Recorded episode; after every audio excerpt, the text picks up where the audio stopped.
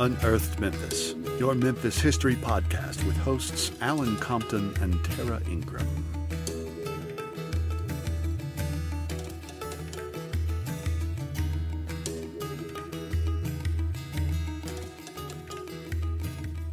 Hello, everyone, and welcome back to Unearthed Memphis. I'm Alan. And I'm Tara. And we have a bit of a correction to make. Uh, it was just brought to our attention that on our Alice and Freda episode, we did not list any of our sources on the website. Oops. Um, so if you went to that page, there wasn't anything there, and we do apologize. Uh, but we have since remedied that. Um, one of our main sources for that book was Alice and Freda Forever by Alexis Coe, and the illustrations were done by Sally Klann.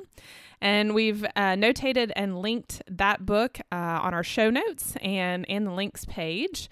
And the artist is also linked in the show notes. So we do deeply apologize to the author and artist for this oversight. Um, the book was great. Uh, so if you haven't checked it out, please do so. It is fantastic. Yeah, it is. Yeah. So sorry about that. It was 100% an oversight on our uh, our part. We wouldn't put anything up there without crediting it. So, Yes. So we uh we wanted to give much apologies um, to Alexis Coe and her uh, illustrator Sally Klann. yeah. All right. Well, September. Uh, so what? What even happened to it? I don't know. It's been a really long month, as my foggy brain and achy muscles prove.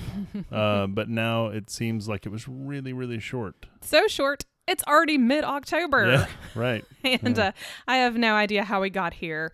I do feel like we were really busy this month, but nothing that we did really involved our normal goings on. Yeah. We helped a lot of other people out though, so that's all right. Yeah, I think so. Um, I, I feel like everyone in my family moved during September. That's because they did. Like every single one of them. All of them. You are correct. Literally every one of them. I. And we started day one, September 1st, uh, moving my niece back to Chicago for her senior year of college. Yay! Um, we were very excited for her, but also sad because uh, she'd been home for the past year and, and now we miss her. We do. But she loves Chicago and she's happy there, so we're really, really happy for her. We are. And she has the cutest, tiniest studio apartment I have ever seen. Uh, one day I will see it. Unfortunately, I was not able to take off work to go up there. Um, I'm not sure that I where I would have slept though. Yeah, um, I was super bummed about that for various reasons, obviously. Uh, but the extra arms for carrying stuff would have been glorious. um, I would have been really sad for you too, though, because I barely fit on the floor in that Yeah. place. So, But you guys managed, all, albeit with a fair amount of swearing, I would assume. oh yes, you assume correctly. Yes, you do. Uh, her apartment building is really nice. It could use some interior updating, um, but it's in a great people inclusive and pet friendly area. And uh, the building was itself is great. And there was this elevator though. Um, we asked if it had a service elevator since she was on an upper floor, and, and they said yes. And uh, and then we got in this elevator, and it was about two people wide and three people deep. That's not a service elevator, really, It's it's not. No. but it was sufficient for what you needed. For after the- all, Yeah, for the most part. Um, the only real bad part was the actual doors. So let me tell you, there were two of them. One that swings out to the open, and then a cage that kind of slides across the front of the opening, and they are spring loaded. So that means one person must starfish themselves across both open doors and suck it in while the other person brings the stuff in. the visual sounds amazing. it was it was awesome um an adventure to say the least but we we got it done and we spent the rest of the weekend drinking yummy coffee and i got to see the quote unquote mothership from where my favorite coffee unicorn blood is roasted it's probably Lord Voldemort's favorite too. i think so that's what i said when i opened the package the first time it's like Yeah. what Oof, bad joke. um, we also ate delicious food. We went to this one breakfast place that had cinnamon rolls as a side item. Cinnamon rolls is a side item. Yep. That's nonsense. Cinnamon rolls can hold their own. Oh, that's very true. But nonetheless, they listed them as a side dish, and there were two of them. Oh, yeah, because someone needs an entire breakfast and two cinnamon rolls as a side. um, so we ate, and then we went to the zoo, of course. And the Lincoln Park Zoo is a pretty good one.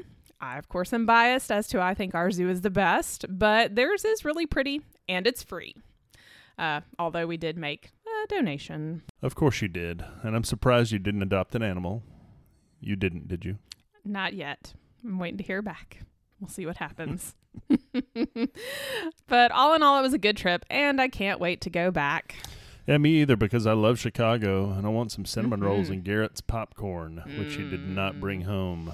I didn't. I know. It's a sin, really. it's so good. all right. Well, our next moving adventure was my sister and niece. I was there for that one. Yes, and I am Yeah. forever grateful because they have a lot of stuff. Yeah.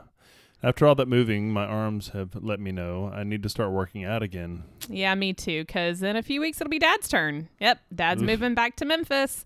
Uh, he's moving in with my sister, and we are so glad to have him closer again. But Yeah, you yeah. know, everybody always moves back to Memphis. That's true. It pulls you back. Yep. And between Tara's family moving and our work, we haven't had much time for adventures of our own this past month. We haven't. I'm pretty sure everyone who hasn't come to the dermatologist because of COVID has now returned, and they all have skin cancer. So this is your PSA. Wear your sunscreen. Don't go to a tanning bed because you don't want to come see me. Because if you do come see me, there are needles and knives, and you leave with bandages. It's true. She'll stab you. It's and true. They'll, they'll pay her to do it. Yeah.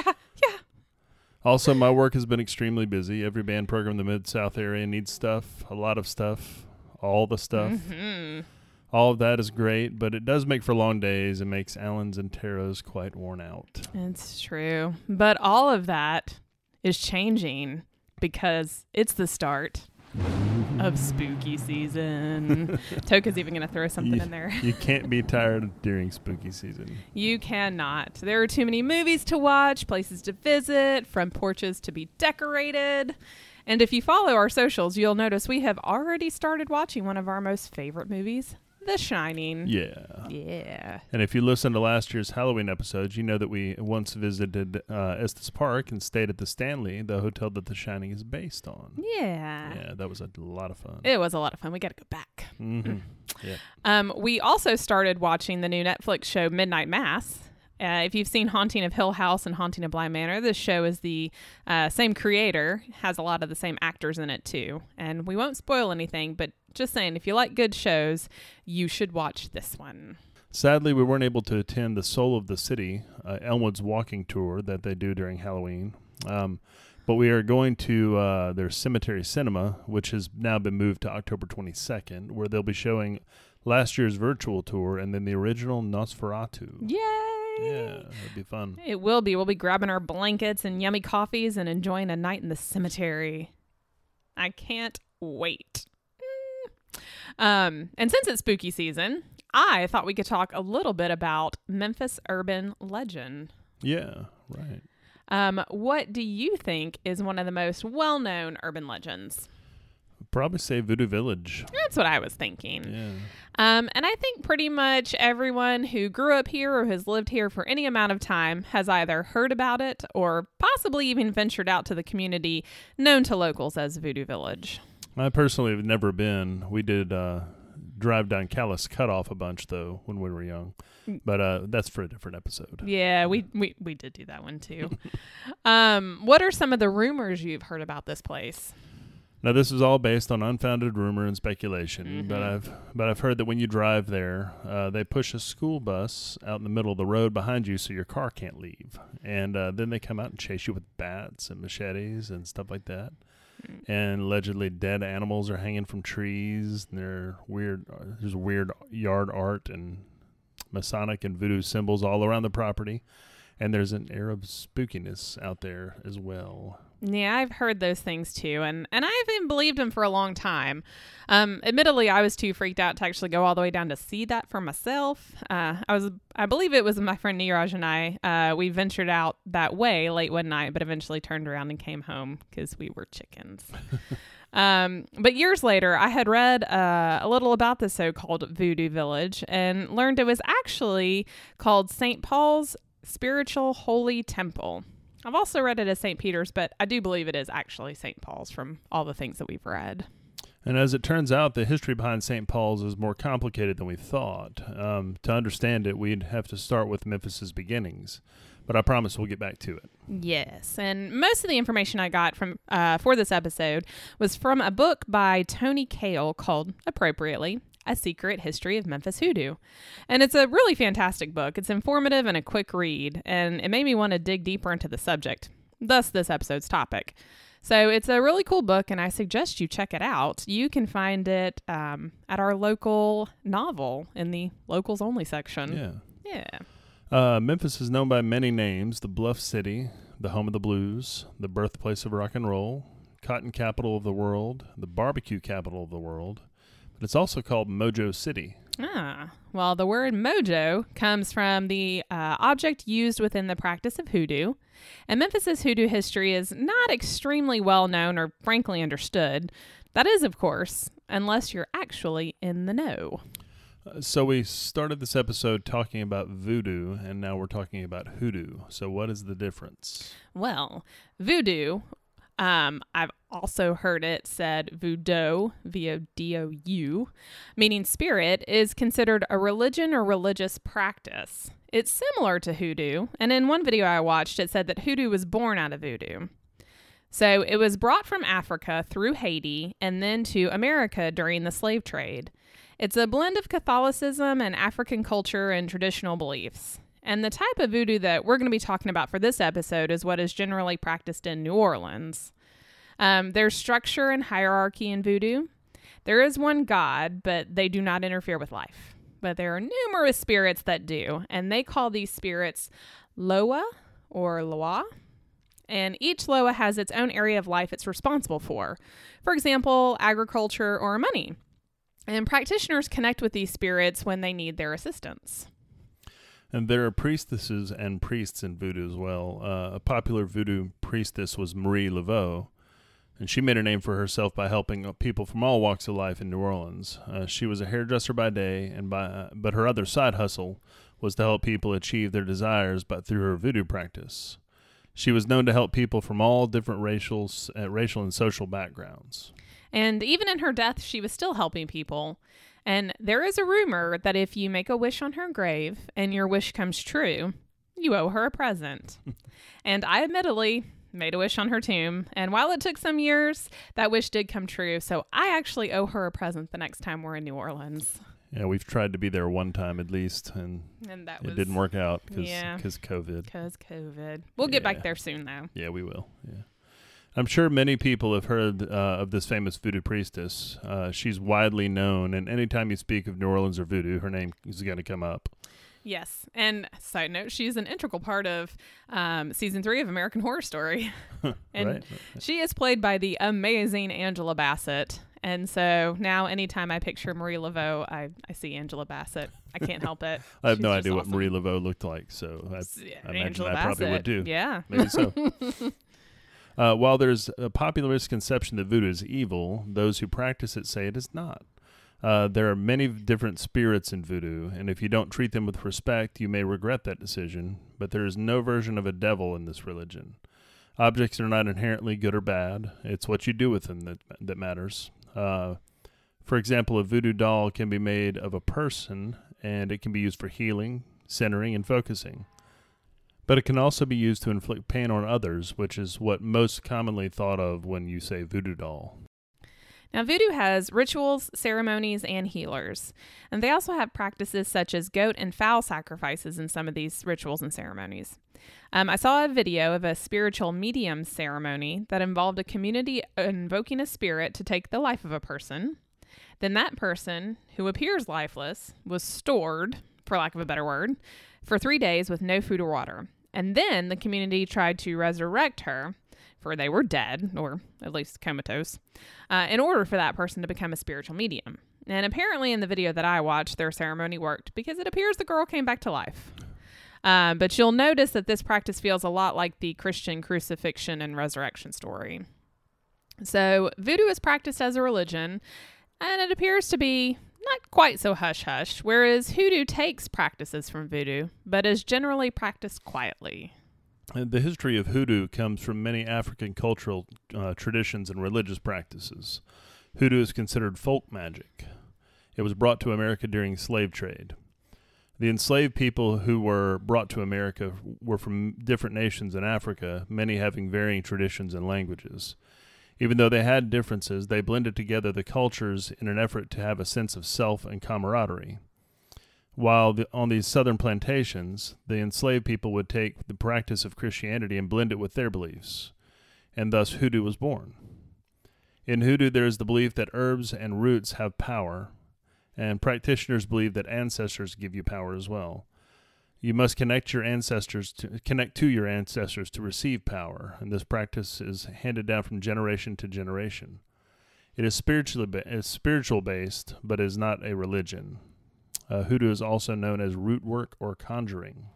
Yes, and on plantations, there were some enslaved people who were known to have spiritual abilities, and they would provide healing and other magical services such as protection from harm. Over time, the practice of hoodoo focused on love, luck, fate, and prosperity, as well as healing and protection. Those who practiced were not widely known to the public. It was and still is generally spread by word of mouth. And these are some commonly held concepts of uh, for root workers and conjurers. Uh, number one, a supreme being. So there is a higher God that is all powerful or all knowing. Number two, the spirits of the dead. Practitioners honor the dead, asking for protection and guidance. They will also use graveyard dust and coffin nails to connect to the dead. Not sure what graveyard dust is. Mm, dirt from graveyards. Okay. Yep. All right. um, they can also call on the dead to haunt or create mischief for the living.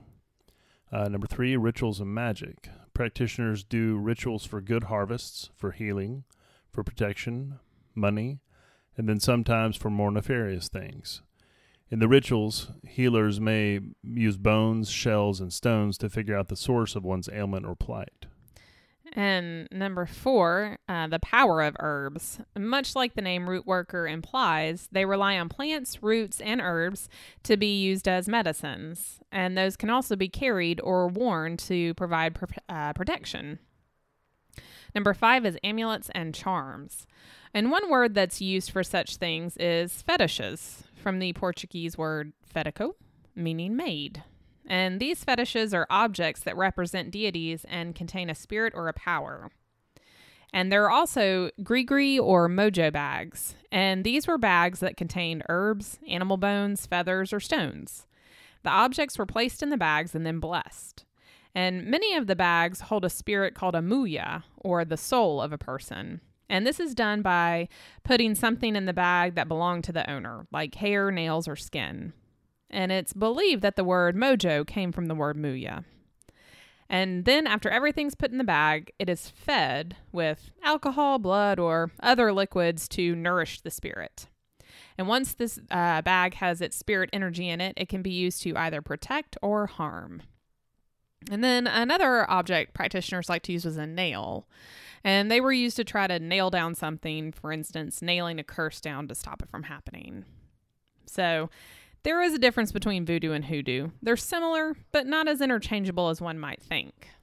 So, when did hoodoo come to Memphis?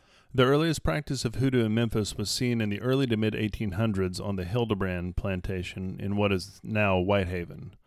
The estate had 29 enslaved people living in five quarters. Years later, artifacts that were removed from the slave quarters reflected African folk practices. Uh, for instance, one object that was found was a dime with a hole drilled in it, and that could be worn as a necklace to keep away evil. Coins like this were found on other plantations in Mississippi as well. Um, there were also metal hand charms found, and these were used to keep away the evil eye and to ward off sickness and bad luck. These types of charms were also found in Nashville, St. Louis, and uh, as well as Mississippi. Um, root work was seen in the mid 1850s. And those with spiritual abilities would take the bark from certain trees and roots from certain plants and grind them up to make medicines for other enslaved people. And by the time yellow fever hit in 1878, exasperated white doctors were using some of the same roots as root workers to help their patients. And those who held sp- these spiritual abilities went by many names. So we've mentioned root worker and conjurer, but also goofer doctor, trick doctor, or healer. They could be male or female and were supernaturally called into service.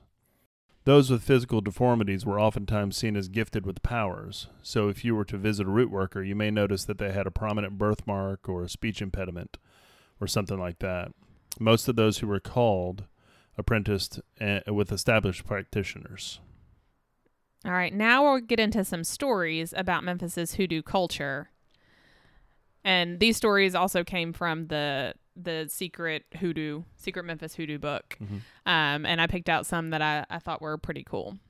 All right, so in 1872, a former enslaved person, Rans Darden, lived on Nashoba Plantation, a community for emancipated enslaved people in Germantown. And he had a small garden and livestock and a cabin that he lived in. So one day he was bitten by a dog. So he went to Collierville to buy a Madstone or a Bezoar for us Harry Potter fans. um, so they were supposed to cure sickness from bites. And he started feeling better for about a month, but then he began to get sick again. And he went to a medical doctor, but he was unable to be cured. So his friends contacted an African American doctor who had worked with animals. And Dr. Piggy, as he was called, determined that he had been conjured and that this was causing his illness. The doctor blamed Darden's neighbor. Apparently, Darden and his neighbor had argued over one of Darden's pigs eating the neighbor's crops. Darden's condition got worse and he began to cry and scream uncontrollably. Members of the community thought he was going mad and they blamed Darden's neighbor. When they felt things had gone far enough, the locals decided to hunt down Darden's neighbor and punish him. And after 300 blows from a leather whip, the neighbor died. Yeah. Darden's condition still worsened and he later passed. An autopsy was performed and his the cause of his death was not a conjure but hydrophobia caused by rabies. And side note, if you want to listen to a really great podcast about rabies, because I know you all do, um, uh, what it does to you, and uh, if you contact contract it, and things of that nature, um, there's a podcast called "This Podcast Will Kill You," and it has a great episode, and I highly recommend it. Uh, I also highly recommend not getting rabies. And if you do or think you might get it from an animal bite, go to the hospital immediately. According to Michael Scott, it causes the fear of water. Uh, it does, actually. And if you listen to the podcast will kill you, it'll tell you why. It's it's terrible. So Yeah. don't get bitten by rabid dogs. Yeah. All right. Anyway, continue. Uh, hoodoo had been blamed for several wrongdoings in Memphis in the late 1800s. Another story is about a family feud between two neighboring families. The Strong family had lost a child to a mysterious illness. The mother practiced hoodoo and used a mojo bag to connect with the spirit who told her the identity of the person that was responsible for her child's death. When the Strong family accused the woman of, of killing the child, she and the other family members uh, denied it. Unfazed by the denial, the mother and her family engaged in, in verbal and physical abuse against the accused family, which resulted in fighting between the two. Eventually, the matter was taken to court, and all parties involved were placed under the bond. Um, another story is about the Memphis Turtles, and this is the baseball team that, in a roundabout way, helped start our zoo because of their mascot, Natch the Bear. So, supposedly, the Memphis Turtles owed their winning ability to Memphis Hoodoo. Allegedly, the manager had their home plate dug up and taken to a local cemetery and placed in a vault with mummies overnight. Hmm. It was then brought back to the stadium, and before being placed on the ground, four leaf clovers, horseshoes, the hide of a black cat, aw, and several jackrabbit hind legs were buried underneath it. And apparently, this was done to break any conjure that would have stopped the turtles from winning. This reminds me of the Pedro Cerrano from the movie Major League. Yeah. Um, I guess that luck only lasted a short time as the Memphis Turtles only played from 1909 to 1911. Yeah. So, hmm. Yeah. A Reverend Reverend Harry Hyatt, who was for all intents and purposes a cultural anthropologist, came to Memphis to document hoodoo culture. He interviewed numerous people about their practices and found that Memphis had a rich hoodoo culture. Uh, one man he interviewed had to consult with spirits to see if Hyatt was safe to talk to, like you do. Yep. Uh, he made a bag with uh, filled with graveyard dirt, a lodestone, which is a naturally magnetic stone, broom straws, and some herbs. He then fed it. Wi- uh, he then fed it with wintergreen oil, so it smelled delightful. It probably did. He would then ask the bag if Hyatt was safe to speak with. He told it to swing if yes, and stand still if no. The bag began to swing, so the man was comfortable talking with him.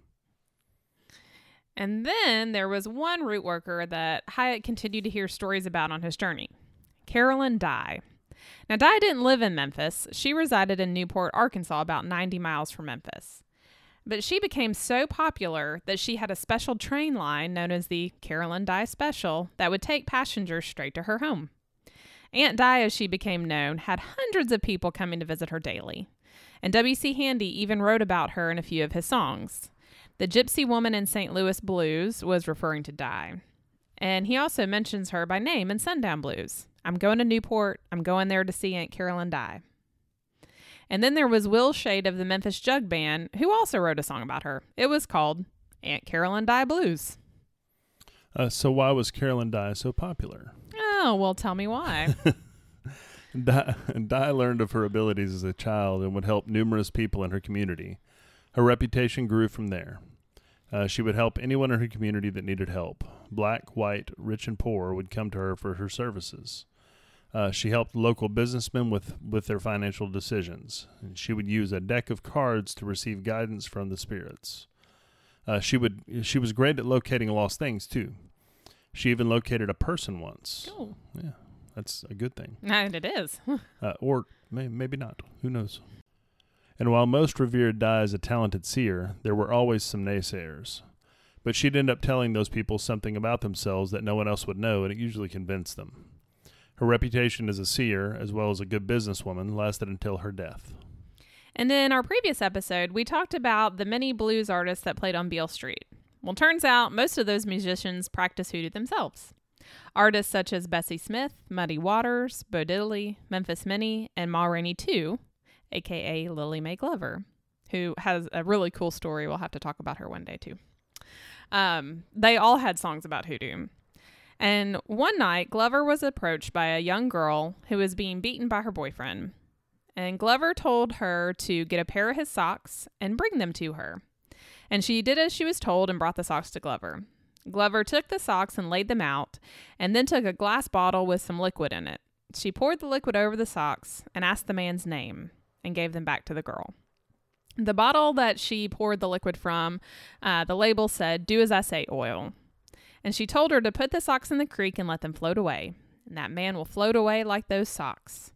A few weeks later, Glover was visited by another young lady asking for help. She had heard uh, that Glover had helped the other girl who was being abused by her boyfriend, and he ended up leaving the next day. So she knew Glover could help her too. So I guess Ma Rainey was good at more than just singing. I guess so. Yeah.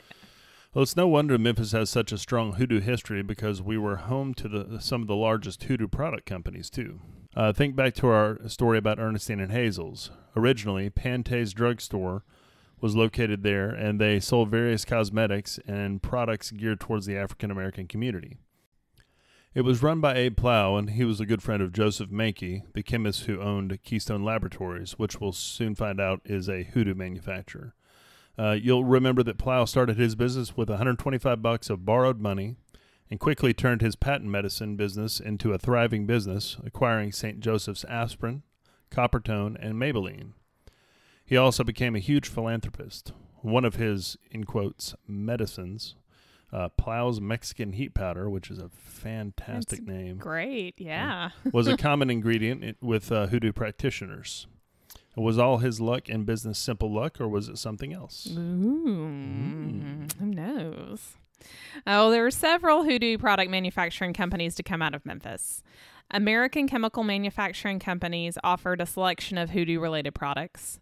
One section of their catalog features uh, curious, roots, oils, and lodestones.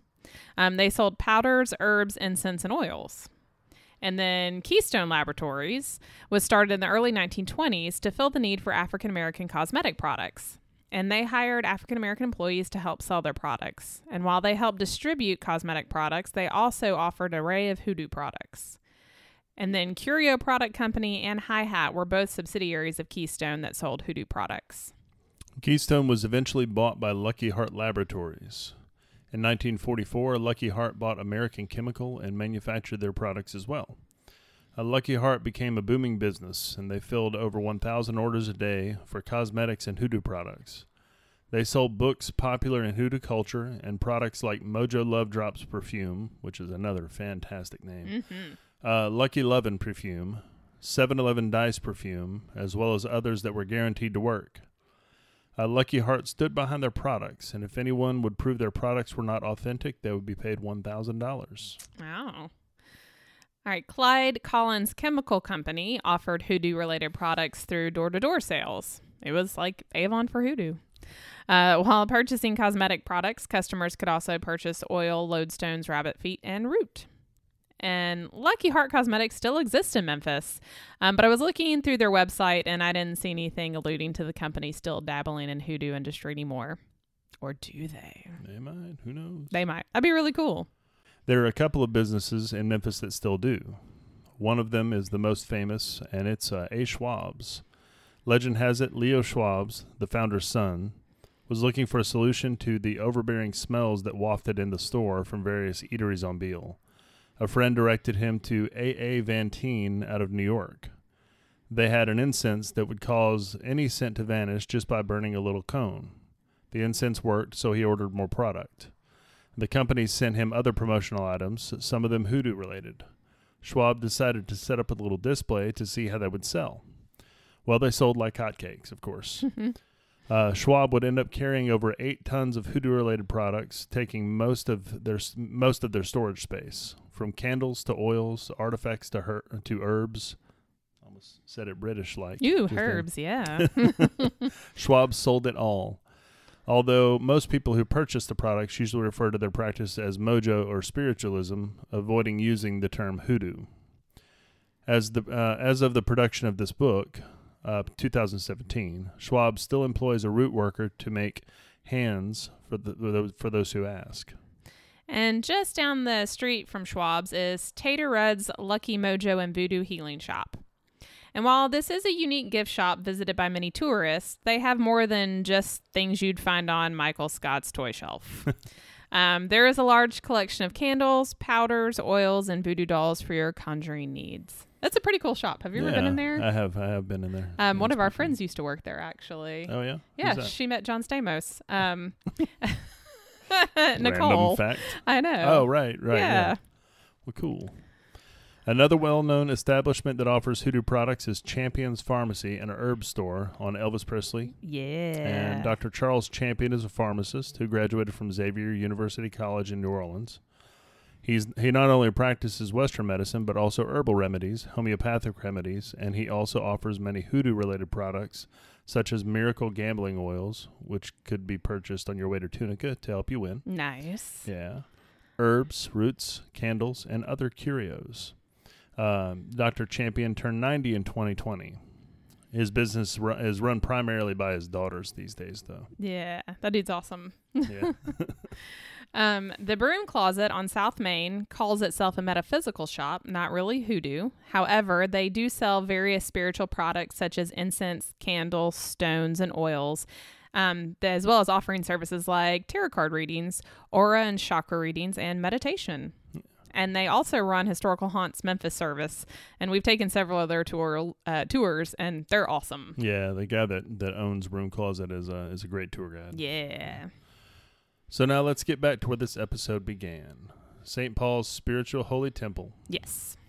It's the 1950s, and Washington Doc Harris starts to build a spiritual temple on two acres of land. Doc was said to be of, Afri- uh, of African and Native American descent. One of his buildings on the land was used as his healing office, and the other one was used as a temple that he and his grandson Mook designed, using an array of symbols. Many were Masonic symbols known only to Harris because he was a 33rd degree Mason. These symbols conveyed moral and philosophical concepts. The brightly colored and interestingly built art of stars, moons, and crosses were constructed out of wood, plastic, metal, and other items. The inside of the temple was adorned with satin and silk cloth, and members of the church would dress in satin robes and caps. And Doc was considered a spiritual healer, and people would come from all over to visit his temple to receive healing and or assistance. And he would provide health care for those who could not afford it. His form of health care, though, required cooperation from the sick. Doc would meet with the patient and pray for them. He then instructed them to wash their souls and come back in two weeks. Now, this consisted of taking three baths per week at the same time of day. The patient would put a cup of salt, a half gallon of red vinegar, a small box of baking soda, and a cup of graveyard dirt into the bath. They then must bathe with a white towel and repeat the Lord's Prayer. The patient also had to cleanse themselves internally by drinking a cup of sage tea every day and eating a raw egg with a tablespoon of oil. After the two weeks were up, they came back and Doc told them to continue their baths, but to get the graveyard dirt from the middle of a grave, about half a foot deep, and then refill the hole. I couldn't find where it said how long to do this or what help it did in curing them, uh, but maybe it was to cleanse their soul so that God was able to heal them. I'm not really sure, but that was, you had to do a lot of stuff. Yeah, he no was kidding. serious, man. Unfortunately, by the 1960s, St. Paul's got the reputation for voodoo practice, probably due to the secretive nature of Harris's establishment and unusual yard sculptures. It became almost a rite of passage for teenagers to drive down that dark road and see if anything spooky happened. Rumors of ghosts from human and animal sacrifices, zombies, black magic, and voodoo rituals spread like wildfire. Nice. Yeah.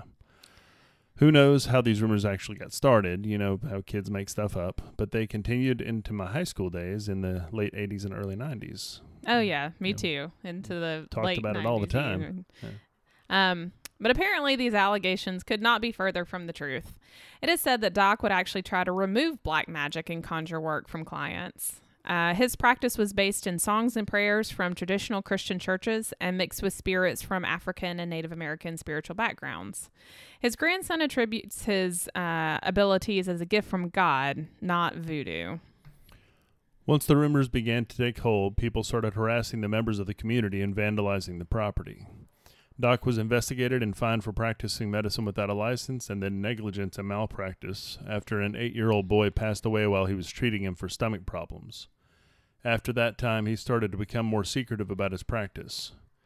Doc passed away in 1995, but his family has continued to run and take care of the temple and the surrounding property. So it is apparent from the description of St. Paul's that they are not practicing voodoo. I guess you could call it hoodoo, but maybe just call it spirituality. And it's probably a good idea to leave the community of St. Paul's Temple alone. To be honest, I can't say that I've even thought much about it since high school. Yeah, me either. Uh, they're just some people trying to do their thing and taking advantage of their right to decide for themselves what spirituality means to them. Yep. And you may not understand it, and, and it may look strange, but it's not really the best idea to go joyride down and see it. Nope. No, leave those people alone. Yep. You can find some YouTube videos with Washington Mook Harris, uh, Doc's grandson, that explains the temple and shows you around the property if you'd really like to know what it looks like inside those fences. Yeah, I've got um, links to the videos down below um, that show him talking about it and some of the the art. And I want to say I've even got some pictures up there from a website. Um, they did like a art project Oh, about wow. it, so it was pretty cool. That's cool. The moral of the story is leave those people alone. They're just being people. That's right. That's right. So, this is our story that we unearthed. Yay. Yay. Um, we hope you enjoyed the episode about St. Paul's Temple and Memphis's hoodoo history. Um, it was really fascinating story to research. I was going down all kinds of rabbit holes. It took a while to write because I kept getting distracted and reading about other stuff. it's quite fascinating. Yeah, and it fits right into the beginning of October as well. It does. Yeah. And as always, don't forget to listen to our next episode on your favorite podcast listening app. It'll be up soon, we promise. Also, if you get a chance, we'd love for you to like and subscribe and leave us a review. Spread the word, share on social media. Yep. It does help. Check us out our, uh, on our website at unearthmemphis.com, Instagram at unearthmemphis, Facebook at facebook.com slash unearth901, Twitter at unearth901, or drop us an email at unearthmemphis at gmail.com.